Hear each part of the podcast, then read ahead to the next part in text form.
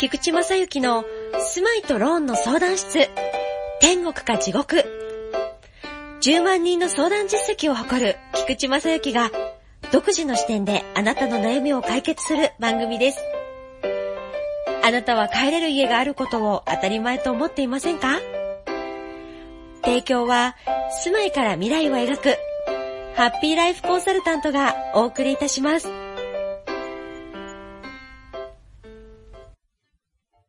こんにちは、幸せ探検隊隊長の菊池正幸です。こんにちは、隊員ナンバーさんじゅうさん、アシスタントのももです。あの、マヤで言うとね、あの、うん、まあ、これ、住まいとローンということで建築の話なんかにちょっと触れてみたいんだけど、あの、はい、あそこあのね、実はあの、歴史ってこうだんだん発見して、あの、発掘していくことによって、歴史って塗り替わって変わってくるのね。はい、で、想像するとあの本当にピラミッドみたいなのがあって周りが森林でっていう風なあのことを想像する人が多いと思うんだけど、はい、そんなイメージでした。うん、実はあのねコンクリートジャングルだったって話もあるんだよね。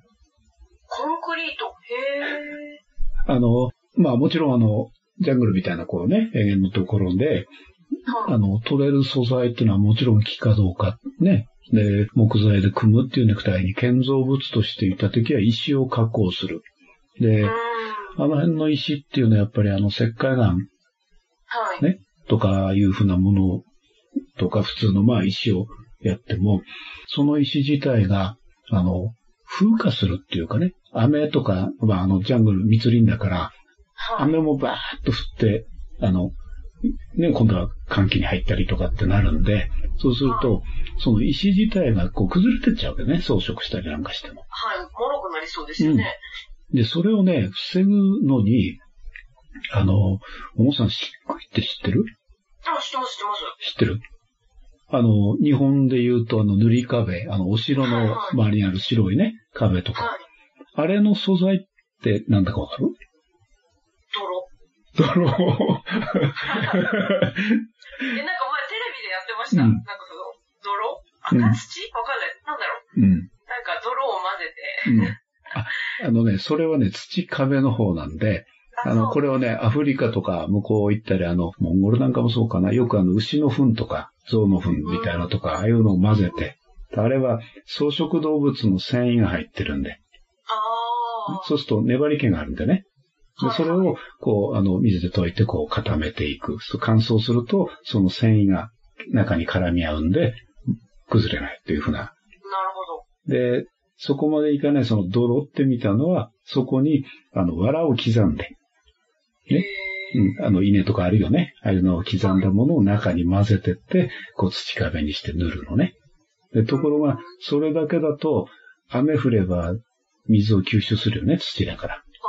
これで、あの、風化してくるっていうことになるんで、その表面を防水加工みたいなのをしてるの。あれが漆喰なんだよね。白い壁みたいな。へ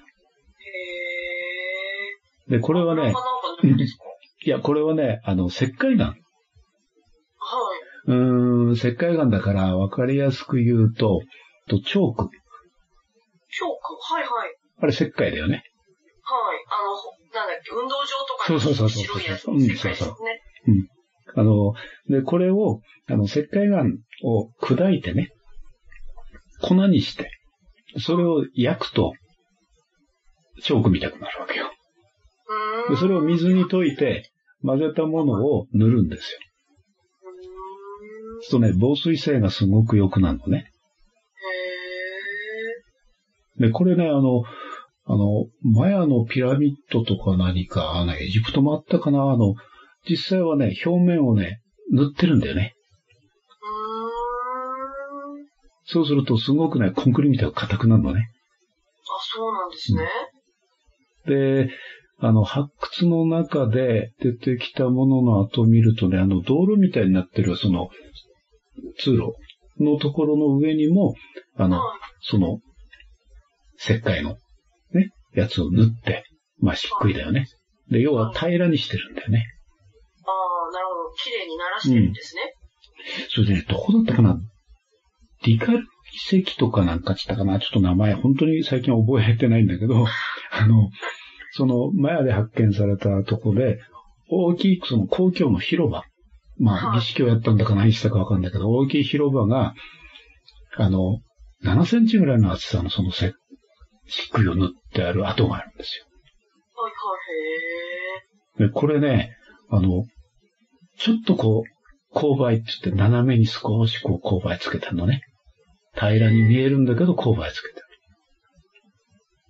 で、これ、うん、なんでかっていうと、あの、雨降ったものをそこで流して、あの、ため池に、ちょ、あの、貯蓄できるように。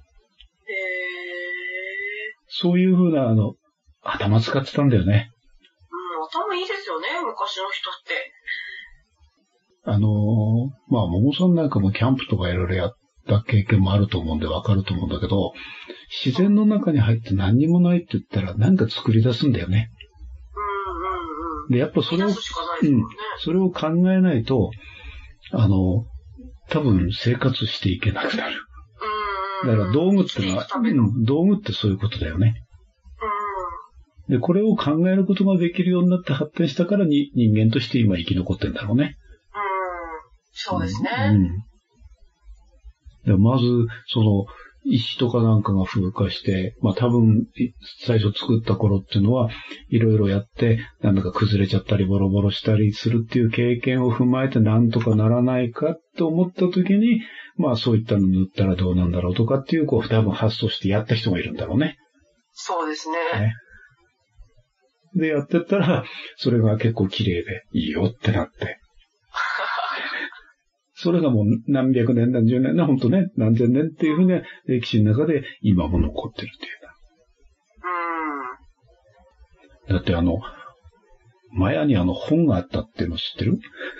ええー。なんかエジプトにはね、うん、あの、パピルスでしたっけ？はい、はい。があったりとか、っていうのを知ってますけど、うん、マヤに本があったっていうことですか？うん、あの、どういうふうにして作ったか。っていうとね、あの、もちろん紙とかなんかっていうのはないから、あの、木の皮っていうのかな、繊維。ね、はい。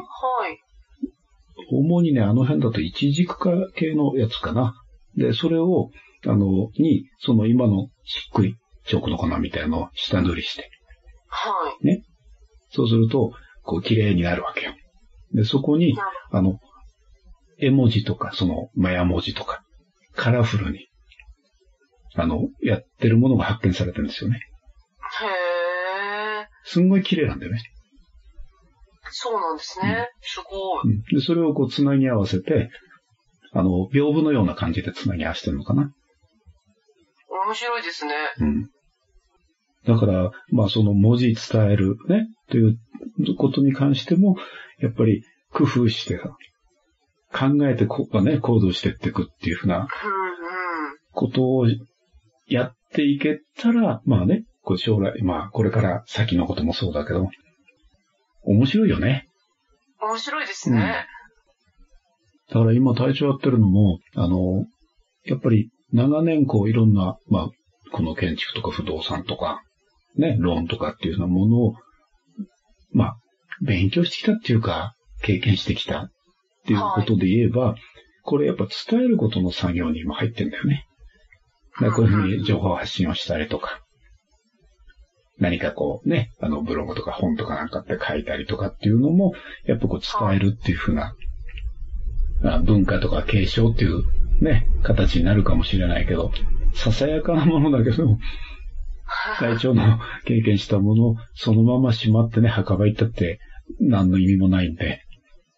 そうですね、拡散してね、うん、誰かのために。うん、だから一人でもそこが参考になるねって、まあ今回だから、あの、ね、こういったあの、メッセージいただいたっていうことは多分、体調もそうだけど、メールで打つとか質問するってものすごい勇気のいることだと思うんで。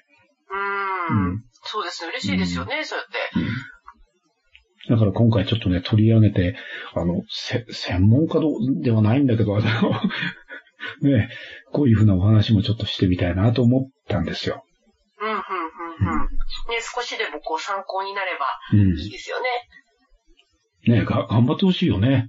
うん、そういう時ね。頑張ってほしいですよね。高校にねん生、これからね、いろんなことできると思うので、ぜひ夢を叶えていただけたら嬉しいですよね。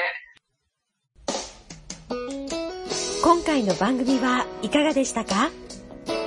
住まいとローンの相談室ではリスナーの皆様からご意見ご質問を受け付けております。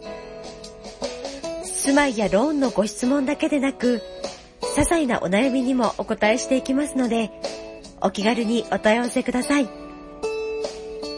宛先はハッピーライフコンサルタント ライン アットかメールアドレスまでお送りください。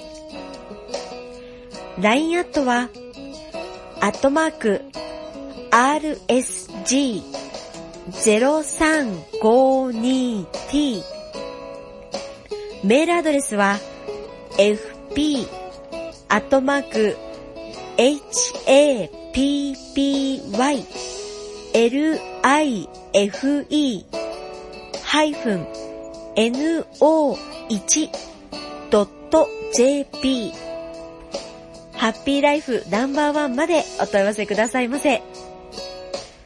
ご質問の中にポッドキャストと一言添えてくださいね。それでは次回の配信をお楽しみに。